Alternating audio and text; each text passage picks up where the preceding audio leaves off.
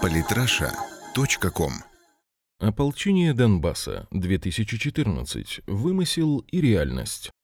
Святослав Голиков, Необъективно завышенная оценка возможностей ополчения Донбасса в 2014 году до сих пор позволяет многим говорить об украденной в результате первых Минских соглашений победе, чему в значительной степени поспособствовала сильно подретушированная картинка противостояния с ВСУ, созданная в СМИ. Именно поэтому есть необходимость беспристрастного анализа положения в чисто военной плоскости, без углубления в дебри внешне и внутриполитических раскладов и излишне эмоциональных всплесков. Мне, как очевидцу и участнику тех событий, хотелось бы обрисовать общую картину ситуации, имевшей место в Донбассе летом 2014 года.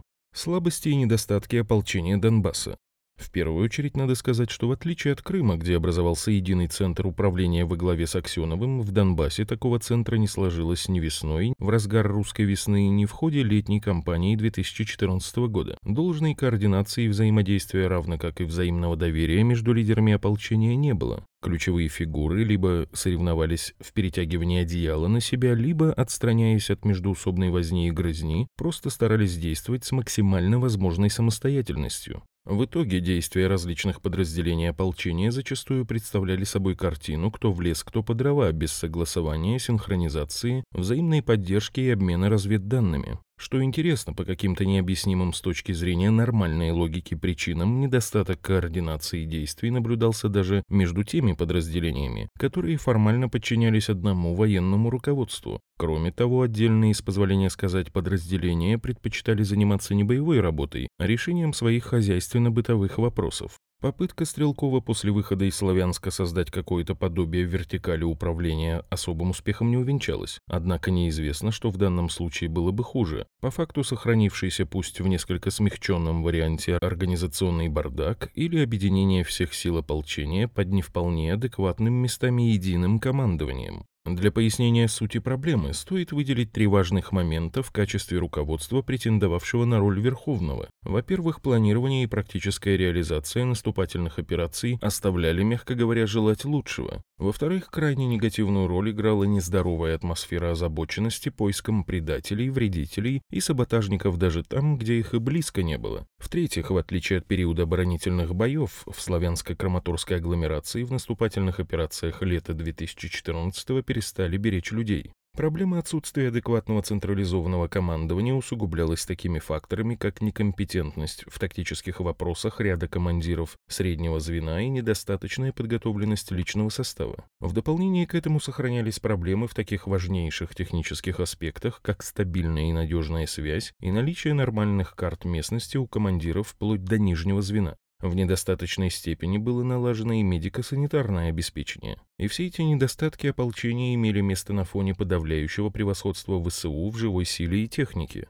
Пока ополченцы вели оборонительные бои, ограничиваясь локальными вылазками и диверсионными рейдами, нередко весьма успешными, все эти проблемы как-то сглаживались, но с началом наступательных операций на южном участке фронта в середине июля 2014 года они вылезли во всей своей красе. Несогласованности и ошибки в боевых операциях. На практике перечисленные недостатки выливались в конкретные провалы в боевых операциях. Вот пример из опыта товарищей по оружию и личных наблюдений. Сотню бойцов ведут по открытой местности на опорный пункт ВСУ. С противоположной стороны открывается массированный пулеметный и минометный огонь, половину людей выкашивает. Представитель высшего командования, размахивая пистолетом, грозится разоружить батальон за невыполнение заведомо невыполнимой задачи. Разведка попала в засаду, по машинам, едем выручать. В итоге противника не нашли, но чуть не постреляли свою же разведку. Командир не может нормально прочитать карту, и подвижная группа на БТР и Уралах утыкается во враг, теряя драгоценное время. Комбату угрожают расстрелом, если он не поведет батальон в атаку, а атаковать приходится сильный укрепрайон без поддержки артиллерии. Но у минометчиков нет связи с корректировщиком. Куда стрелять? Туда, по направлению. Батальон посылают в разведку боем и выявленные цели потом накрывают. Но треть батальона как корова языком слезала. Передовой группе обещают поддержку брони, но броня не приходит, выкручивайся как хочешь. Батальон занимает первый рубеж, но дальше продвинуться не может, потому что нет поддержки от соседей.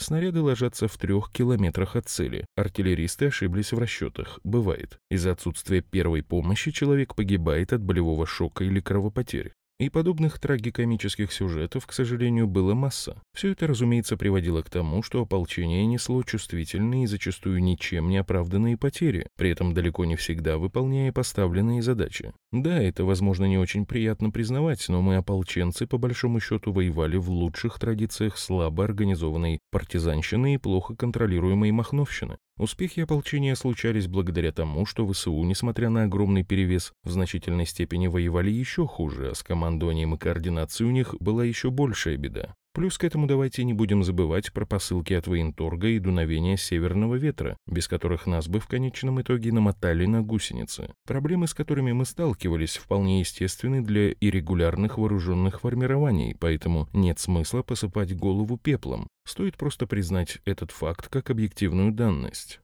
Реальная сила ополчения и задачи 2014 года.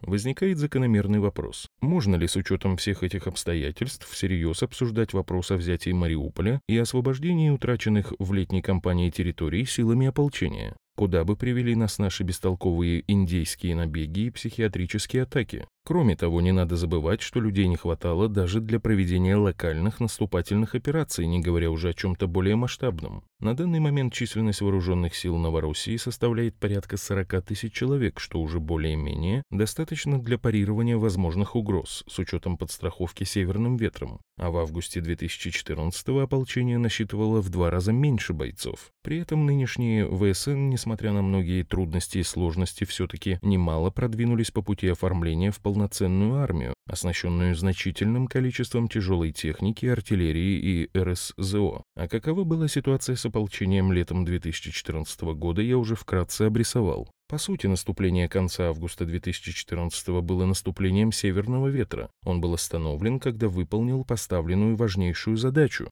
быстро и надежно прекратить тот кроваво-огненный хаос, который охватил Донбасс в августе, когда счет погибших гражданских людей шел уже на многие сотни, и создал условия для перевода конфликта из горячей фазы в политическую плоскость. Иных задач перед ним не было. Пришедшие на помощь Донбассу не должны были решать задачи, стоявшие непосредственно перед ополчением, но ополчение на тот момент к выполнению этих задач было объективно не готово.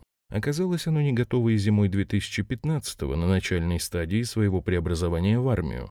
Тогда, напомню, у вновь образованных ВСН не хватило сил и возможностей для того, чтобы взять Авдеевку и Пески, что позволило бы ликвидировать непосредственную угрозу Донецку и отодвинуть линию соприкосновения от Луганска. В итоге все силы были брошены на срезание Дебальцевского выступа, причем срезали его в тяжелейших боях с огромными потерями, к сожалению, в худших традициях 1941 -го. Отдельно стоит остановиться на вопросе численности ополчения в 2014 году. Да, мы очень сильно проигрывали ВСУ по количеству личного состава, но в ополчение набирали исключительно добровольцев. Принудительной мобилизации, в отличие от ВСУ, не было, как нет ее и сейчас. Это было принципиальное решение, и оно оправдано. Много ли толку от людей, которые не хотят или не могут воевать, но их насильно гонят в пекло? Что бы мы получили на выходе? Взаимное с ВСУ закидывание мясом, митинги матерей и жен против мобилизации, новые толпы беженцев, которые бежали бы уже не от ВСУ, а от ополчения. Да и мирное хозяйство должно на ком-то держаться. Помнится, много упреков было адресовано шахтерам, которые никак не могли оторваться от своих шахт и пойти в ополчение. Вот только упрекающие граждане, по всей видимости, не знали, что технологический процесс в шахте нельзя останавливать, иначе долго потом придется эту шахту реанимировать, а Донбасс держится в первую очередь на угле.